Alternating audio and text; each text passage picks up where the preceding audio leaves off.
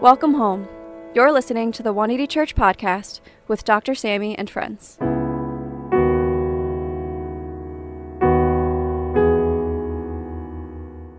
Dr. Sammy D. Kim is a Harvard trained ethicist and co founder of 180 Church NYC.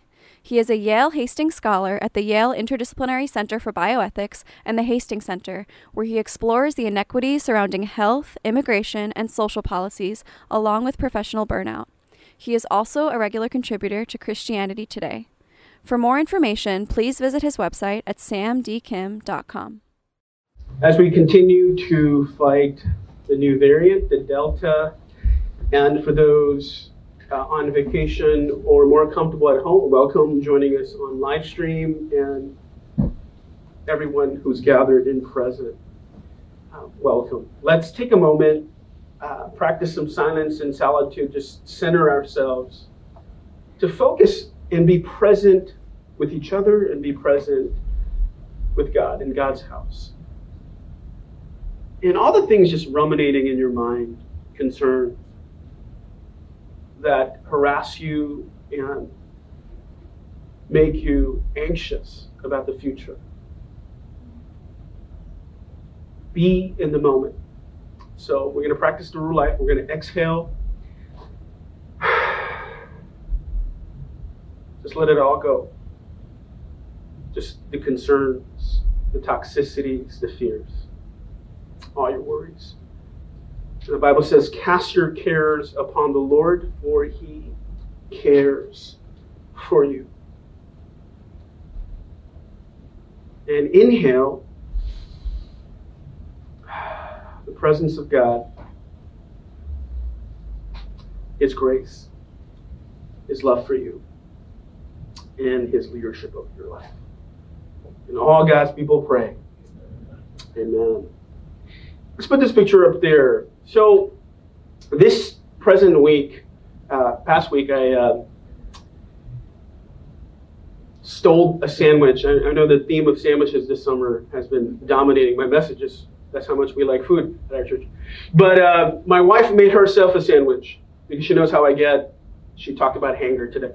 And she made me a sandwich I usually have to eat at 11.30 or I become the Hulk. And uh, and you know, so she made me a sandwich. It was like ham and cheese with you know her bread, lettuce, and she was just eating a vegetable sandwich. And so I looked at her with judgment. You know, anyone who doesn't eat meat during the day, if if you're a vegan, I pray for you. In the spirit, I pray for you. But I love you, but I don't get you at all. Um, beyond me, what is that? I mean, anyway. But no wonder their stock was tanking the other day. Um, it doesn't make sense. I don't want to go on bunny trails. But okay, so anyway, go back.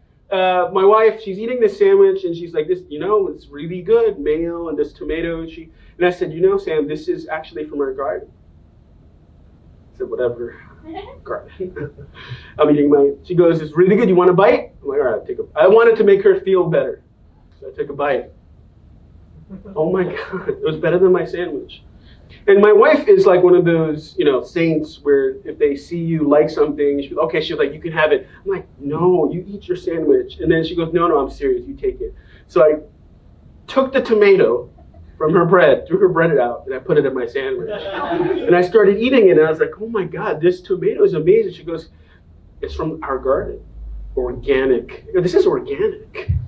This, this is organic as it gets, right? And now I'm all into organic. Like, if it's not organic milk, no. And you know how much organic milk is in a regular supermarket? $10 a gallon. So I buy from Whole Foods, $5.99. but if it's not organic, I don't want it. If it's not organic beef, it's not organic chicken, I'm into organic. And organic is the new trend in our culture, Whole Foods. Amazon acquiring Whole Foods is the best thing that I ever happened to Whole Foods. Now the prices are reasonable. But when I was at Yale, medicine and divinity, studying the intersectionality between healing, medicine, and spirituality. The question we often asked was when does healing happen? And a lot of times in modern medicine, people like the slow medicine movement talk about how modern medicine has become sterile, too sterile, too distant, too calculating, too almost like coders, engineers. Engineers are not very warm. They can be, but look at Sean. okay, rest my case. And um, but uh, when but when does healing happen? And, and they study slow medicine. Medicine, we still can't answer when the healing actually happens. Now, when you get a CAT scan, when the nurse brings breaks a fever uh, with a towel. But the concept organic is the approach. Is how something is produced, how something is procured. And that in spirituality is also important. And that's why we're going to start a new series on the fruit of the Spirit. And agriculture was the dominating theme in the first century, and basically most of you know civilization in the human species. But there there are very valuable insight about when something is organically grown or something home cooking versus a meal outside. And as you get older, I, you know, when I was a kid, I told my mom, why are you making this? I could just order Dominican food right here in Inwood. Or Chinese food. I used to love Chinese food. Now, I don't eat it as much. I want home cooking. And that's just like that, I think, in the, in the spiritual life, in the church, Christian spirituality. The way you approach your faith determines the outcomes, how something is grown. If the church becomes a processed institution, industrial almost, and we release clones, but when you take your time, something happens. When I t- taste that tomato, it was insane. I'm serious. And I don't like vegetables. I eat it for nourishment. But I praised my wife. I'm like, wow, wow, honey, I stowed your tomato so good. And I praised her, and it brought me joy. And this is the question for believers in this room I want to ask, and those watching online. If you're on vacation, we forgive you. And um, like on the beach somewhere, we don't like you. But um, the question, the question is when is the last time someone in your life, in the sphere of your influence, in your networks, saw the fruit in your life and felt joy because of who you are? Because the Bible's thematic, you know, theme, the motif of Scripture is that the fruit of the Spirit, when God works in you, we're not talking about memorization. We're not talking about how many Bible verses you know, or how elegant the gospel is, or how profound it is. We're talking about your application of your life to others. It's so sweet that they praise God. They see you and they praise God for you. And they say, God must exist, or God is good. And it brings you joy, it brings them joy, and it brings God glory. Because that's the spiritual life in a nutshell that Galatians 5 talks about. That framework.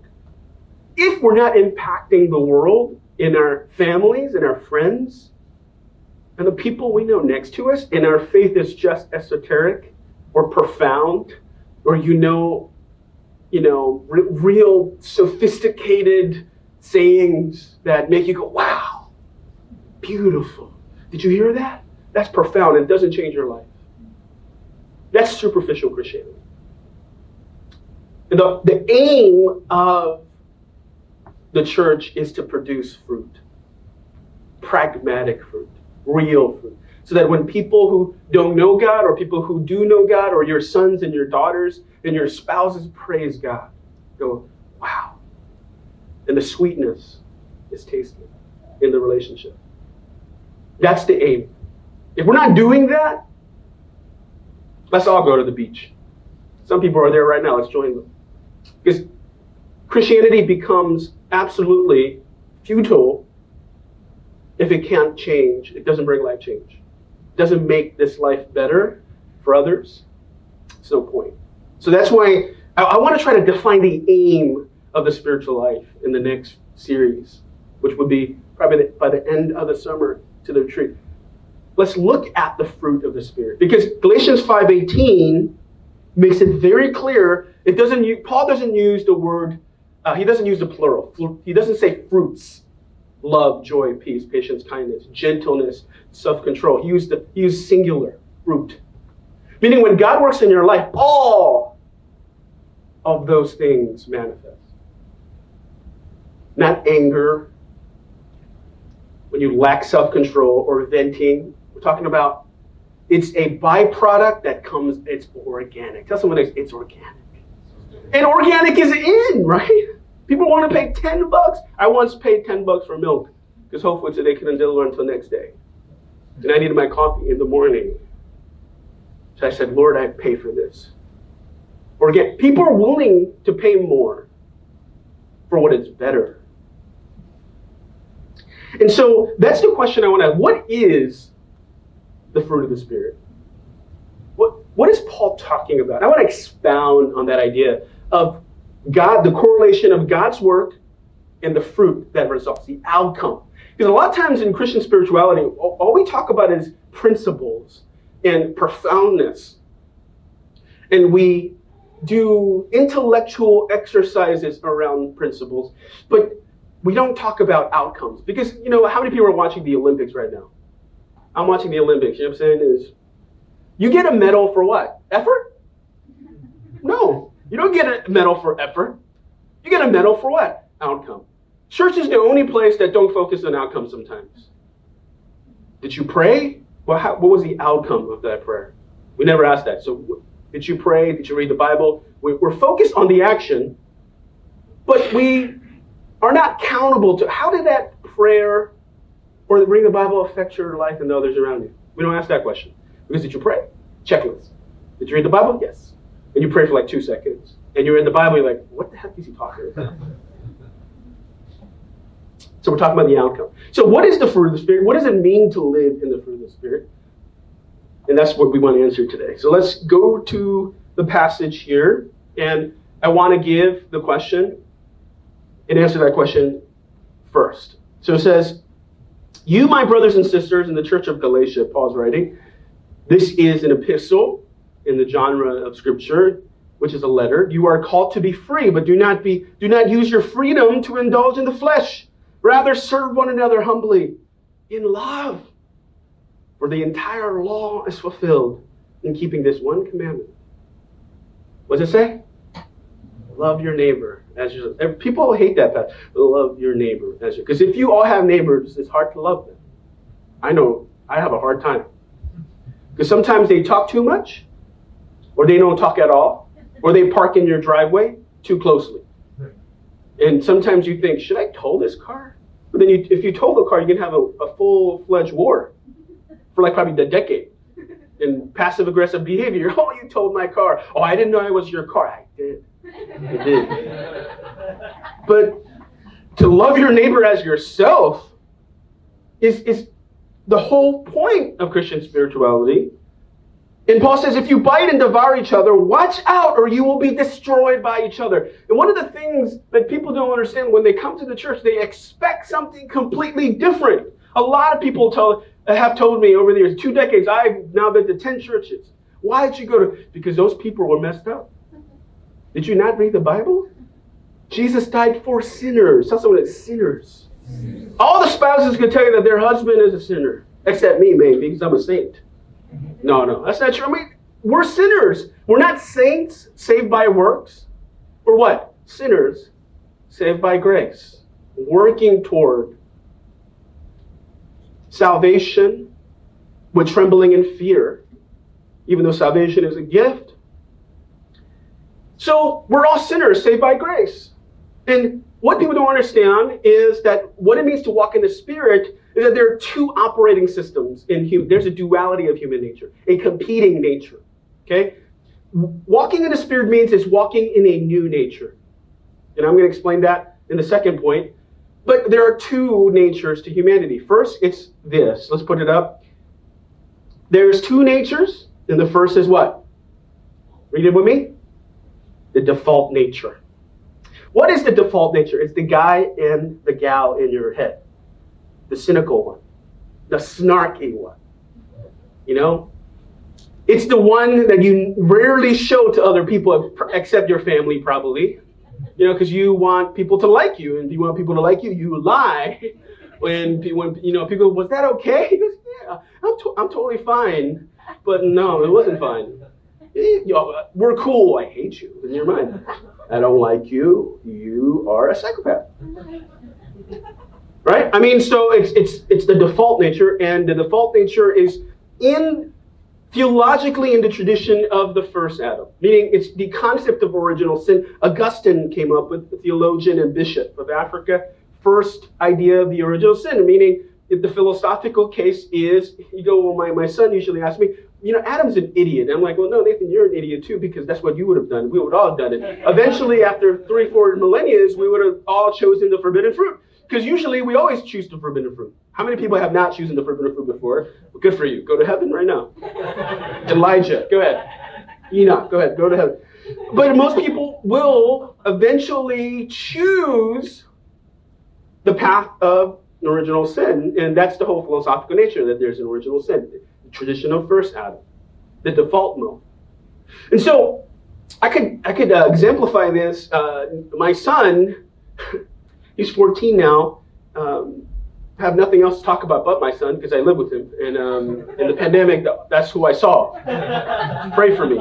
And uh, or sons. And um, when he was about nine, ten, he really got into Garfield. He was watching Garfield, consuming the content.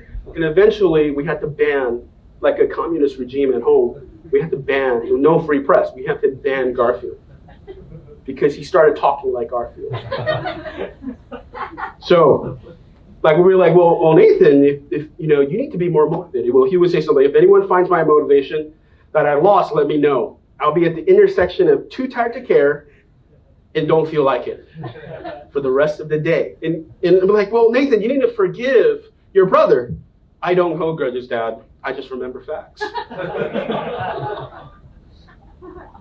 Snarky but witty. And so he thinks like, I swear, my son at 10 thought he was a comedian. We didn't think it was funny, but he thought, and he would always laugh. You don't think it's funny? One of the things in our house is we don't understand the humor. My wife specifically doesn't understand the humor.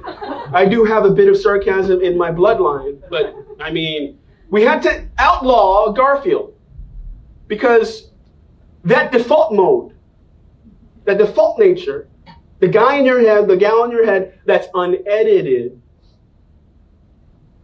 that's the default mode. That's usually the operating system we operate under, which is the one, that's the side that brings division. That's why Paul is saying to the church of Galatia, they were arguing about a certain topic, which I'll go into in the next few weeks, the historical context, but they were fighting amongst each other, devouring one another getting hurt by one another. There was division because of they were operating under what? What we call the flesh. In the Greek word for flesh is sin nature. The son of Adam and Eve, the first Adam. So a lot of times, if the default nature doesn't change and transition to the new operating system, the new nature, the new nature we find in Christ in the second Adam, then we're always going to live out as sinners. And that's why we have pride, we're snarky, we're sarcastic. God is working on that in me too, as well. And many of my friends, it's not me. So you have to think about that. Can you recognize your default nature? That's the place, if you're operating out of, which Christ came to redeem us from, which feels the most natural, by the way. It feels good when you vent at first. Doesn't produce any qualitatively, academically, if you study the science and the quantitative data, venting doesn't help at all. It actually makes you worse. You want to vent again. Do you, you have any friends that just vent to you 24 7? Like your parents or someone like that? You just vent to you. You know this, it's like forever. Because it's just relief, it's not change.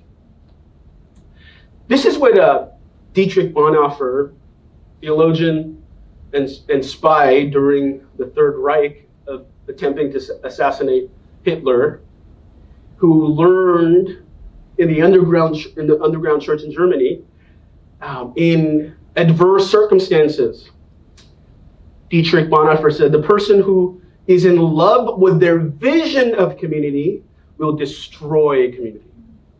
But the person who loves the people around them will create community everywhere they go. So, folks, there is not a utopia where there are really nice people and people like you, you think, well, if people are just like me. No, you would be the one messing it up in that perfect community because you would be the imperfect one. And it's our idea fantasy of like, you know, friends and how I met your mother. They have a hundred scriptwriters, folks, that write those lines. You're like, no, that exists. That's just like communism. Marxism, when they tell you, hey, you can have utopia if everybody's equal. No, you can't. We tried it in history. It's not like something we have to try again. When anyone promises utopia, you usually get dystopia. And that's why in the Bible, if you look at Galatians, the church is just like us divisive, prideful, killing one another. You know, I'm encouraged by that. And when I read Church of Galatia, I'm like, oh, we're not that bad. We're just like those guys. That means we're actually dealing with reality, right? We're not dealing with this utopian idea of, oh, we're going to be singing Kumbaya around the campfire. Well, you know, it's not going to be this perfect community. No, how is it going to become a better community? We're going to love each other as we are. You know, when in Craigslist first started, they said, as is, this product is as is. You know, you cannot return it. That's what this, this gospel serves in that, in that arena and domain, as is.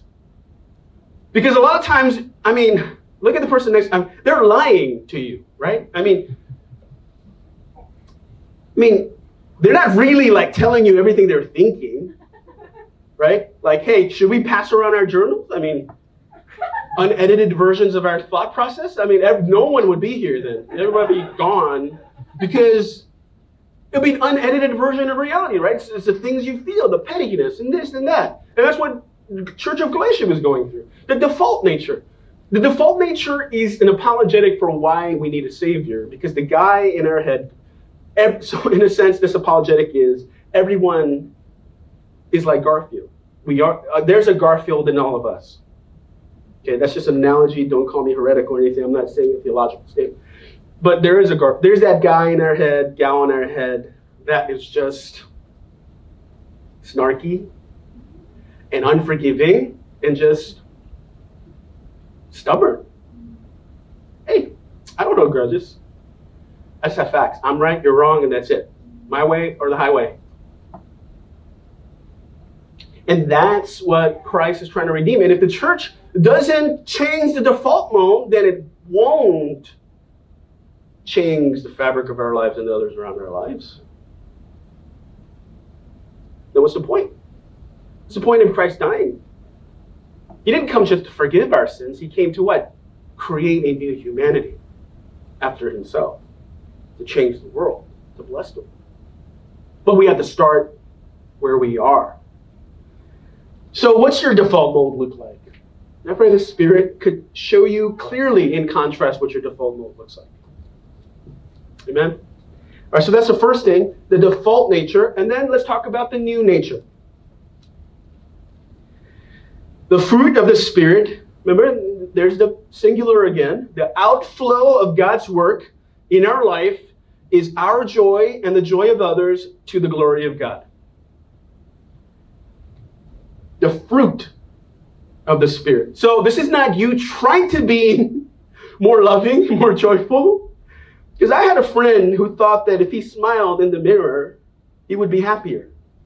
And he would practice his smile in the mirror. I'm like, dude, what are you doing? I'm practicing my smile. I read a psychological book that said if you get a smile, you know, you get endorphins in your brain.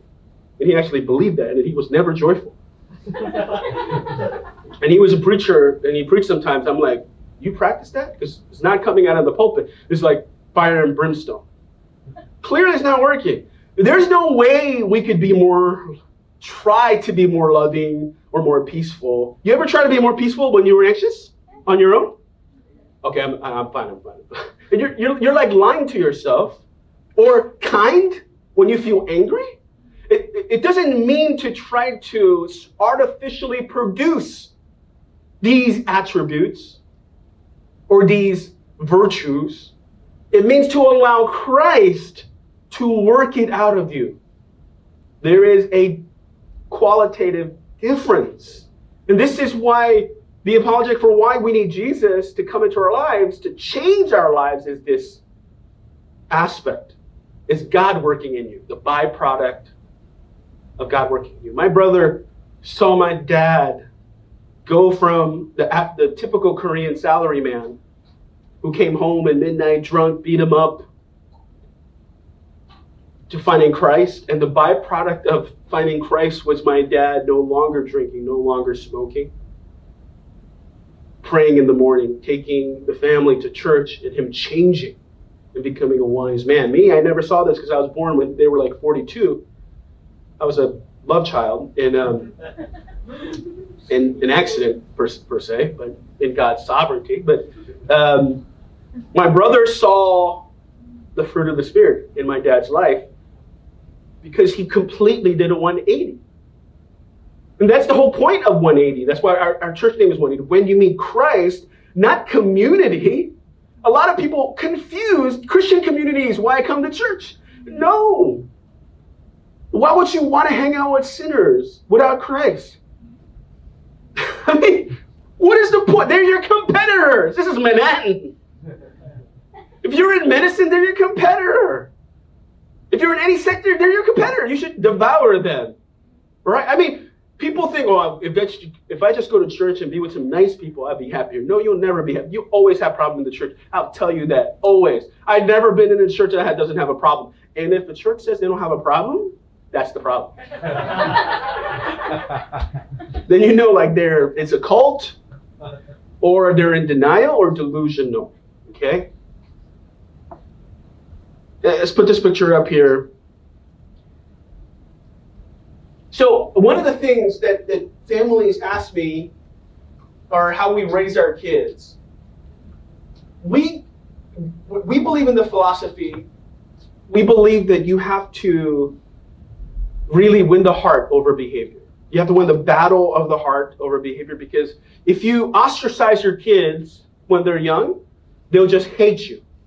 Now, for many of you, if you don't like your parents, that's probably why. You have to develop a friendship with your kids because they're going to be old too. You know, they're going to be older. They're going to be able to think critically. And here's the thing a lot of people can see your flaws. And let me tell you, I have a lot of them. So they're going to see all of them. When I get irritated, angry, when I lose my temper, when I catastrophize, the kids see all of that. It's not like you can lecture all the time. It doesn't matter if you're a genius or not. You're human and you're going to fall. So, one of the things that we talk about with raising kids, especially raising teenagers, oh my God, it's a brutal war of attrition. But it's, it's a love. It's really about all about love. But how does God, the Spirit of God, produced that in you? Well, and a lot of people think, oh, well, it's just because you're good people. You have good values. Oh, no, it's not. Mm-mm. My parents did the, you know, near death experience way of disciplining us. That's how we were raised. For us, for me, so that's inherently passed down to me. That's the way I want to handle it. You don't know your math? Well, I'm going to kill you. or find a new family. Right? Like, that's really my default mode. But if I do that in this generation of Gen Z, softest generation ever, I'm going to lose my kids, right? Or they might call child services. but I have to have the spirit work in my life. So when, when I, we're raising our kids who are becoming teens, 9 and 14, and, and our oldest, man, he was stubborn. And I mean, and you know, he, he did his psychological test with Helen when he was, I don't know, five years ago. And Helen was like, you know, he's in the two percentile of intellectual capacity. I'm like, I knew that because he's really annoying at home. and he keeps wanting to run away from home. And um, so when he did run away from home, I, you know, telling my wife, the day he ran away from him, I'm going to kill him. I'm going to go out there and kill him now so that no one else could kill him. Because there can be creeps, weirdos that kill him today. Why not I kill him? Well, I was like, well, that's not going to help anything. It might help me ease the tension. Right? But when he came back home on his own, people asked us, What did you feel? Ambivalent. Because there was the default mode and the new nature in collision with one another. Right when he came, he goes, Dad, here's Chinese food. I realized I can't be out on my own. Right? I, I need to be here. I need I want to be home. And he thought that we would like lecture him and he would have to eat manure for a long time.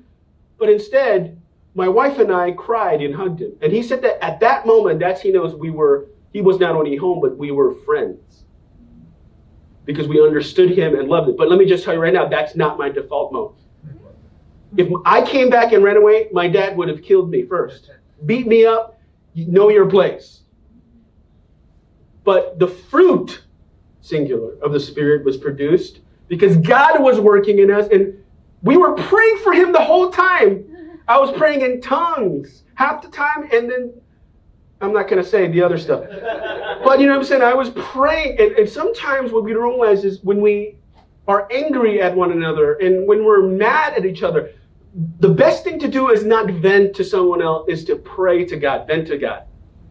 This is what Dietrich Bonhoeffer says, which I think is powerful about in Christian community looking at the fruit of the Spirit. This is what he says. A Christian fellowship lives and exists by the intercession of its members for one another, or it collapses.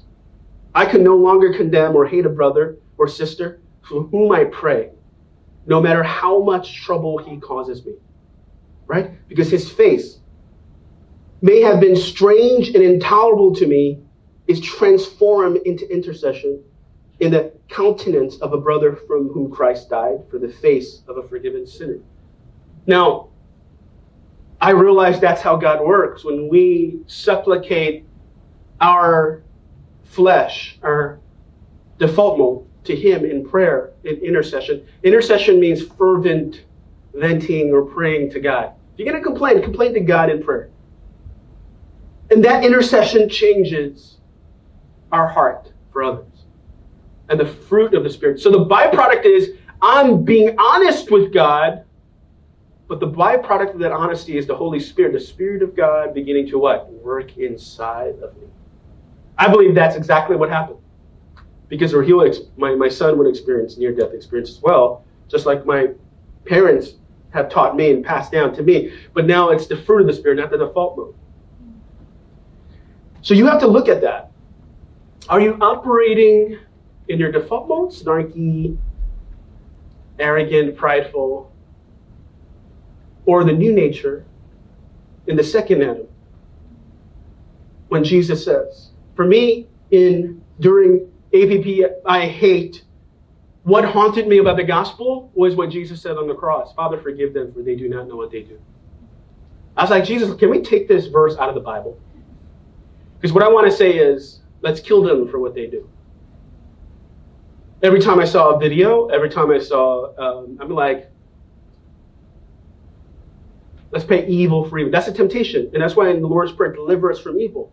Because that propensity of darkness in the human heart, that default mode, is so easy to give into. Because why? It's the default mode. When you feel fear, when you feel anger, the default mode is where you find a reservoir to survive. Not the spirit, not giving it to God, not the new nature. But Jesus says, in the best case of humanity, a new humanity, Jesus says, Father, forgive them. They do not know what they do. I was like, oh, wow, that haunts me. So I keep praying and pray that it changes my heart. And the fruit of the Spirit begins to what? Manifest. Amen? So let's stand and pray together and pray for the new nature.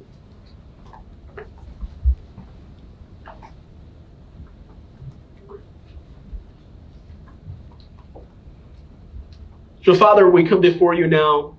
Let's lift our hands to the Lord today and surrender daily, and we're going to do this uh, on a weekly basis as we go over the fruit of the Spirit. For those of you whose the dark side is strong within you, as Star Wars would frame it, Lucas would frame it this way. You need to be the ones praying the most. We, we're the ones that need to praying the most. That's why when I go to a restaurant, I, I'm praying first. Because my default beast mode is crazy out there. They don't have my Diet Coke, oh my goodness. Watch out. And, and I don't hide that because that default mode is real, right? So if your default mode is strong, then your communion with God has to be greater. The formation has to take place. Or your life and your faith will make no difference in your life and those around you. What was the point of following Christ in the first place? If his nature that is given to you as a gift is abdicated simply because we don't access it, we don't ask for it. So let's say, God, will you transform me? Will you work in me so that others would praise you, would glorify you, and say, wow, God is good for our joy and the joy of others and God's glory.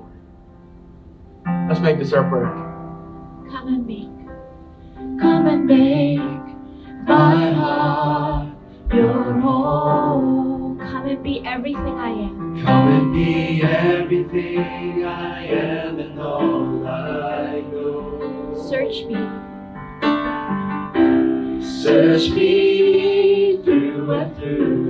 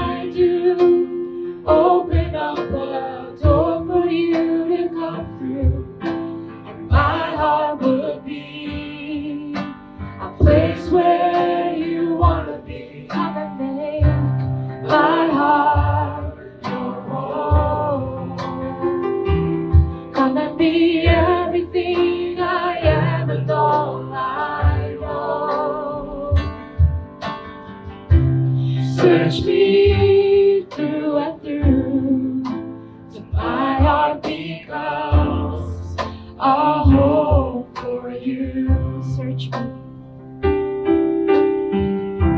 Search me through and through till my heart becomes a home for you.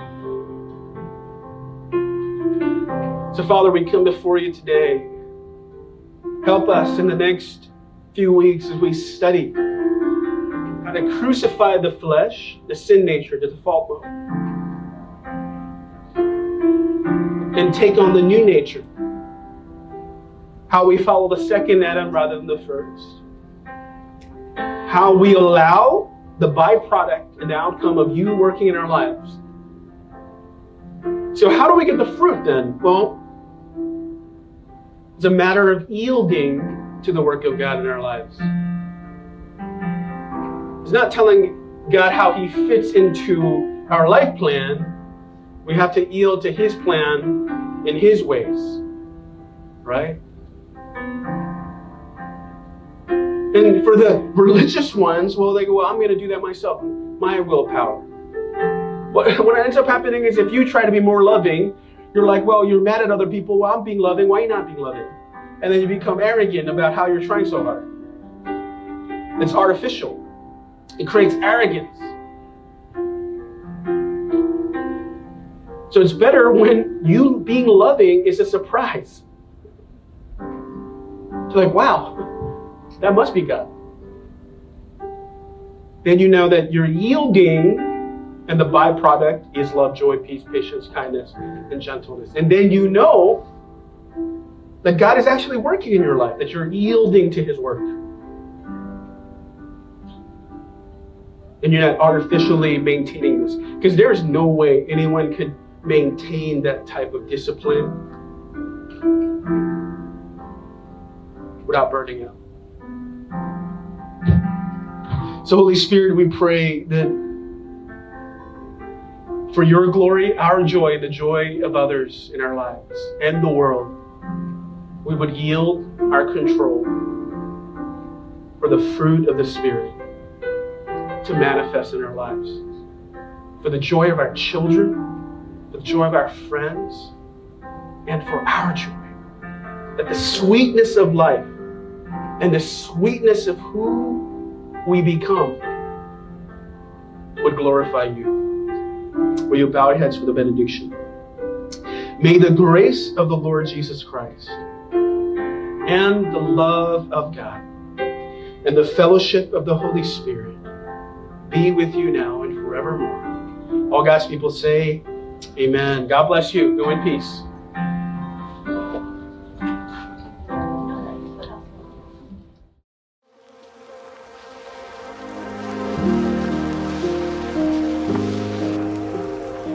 Hi everyone, my name is Minyoung. I'm a member here at 180 Church, and we're so glad that you were able to attend today's service with us.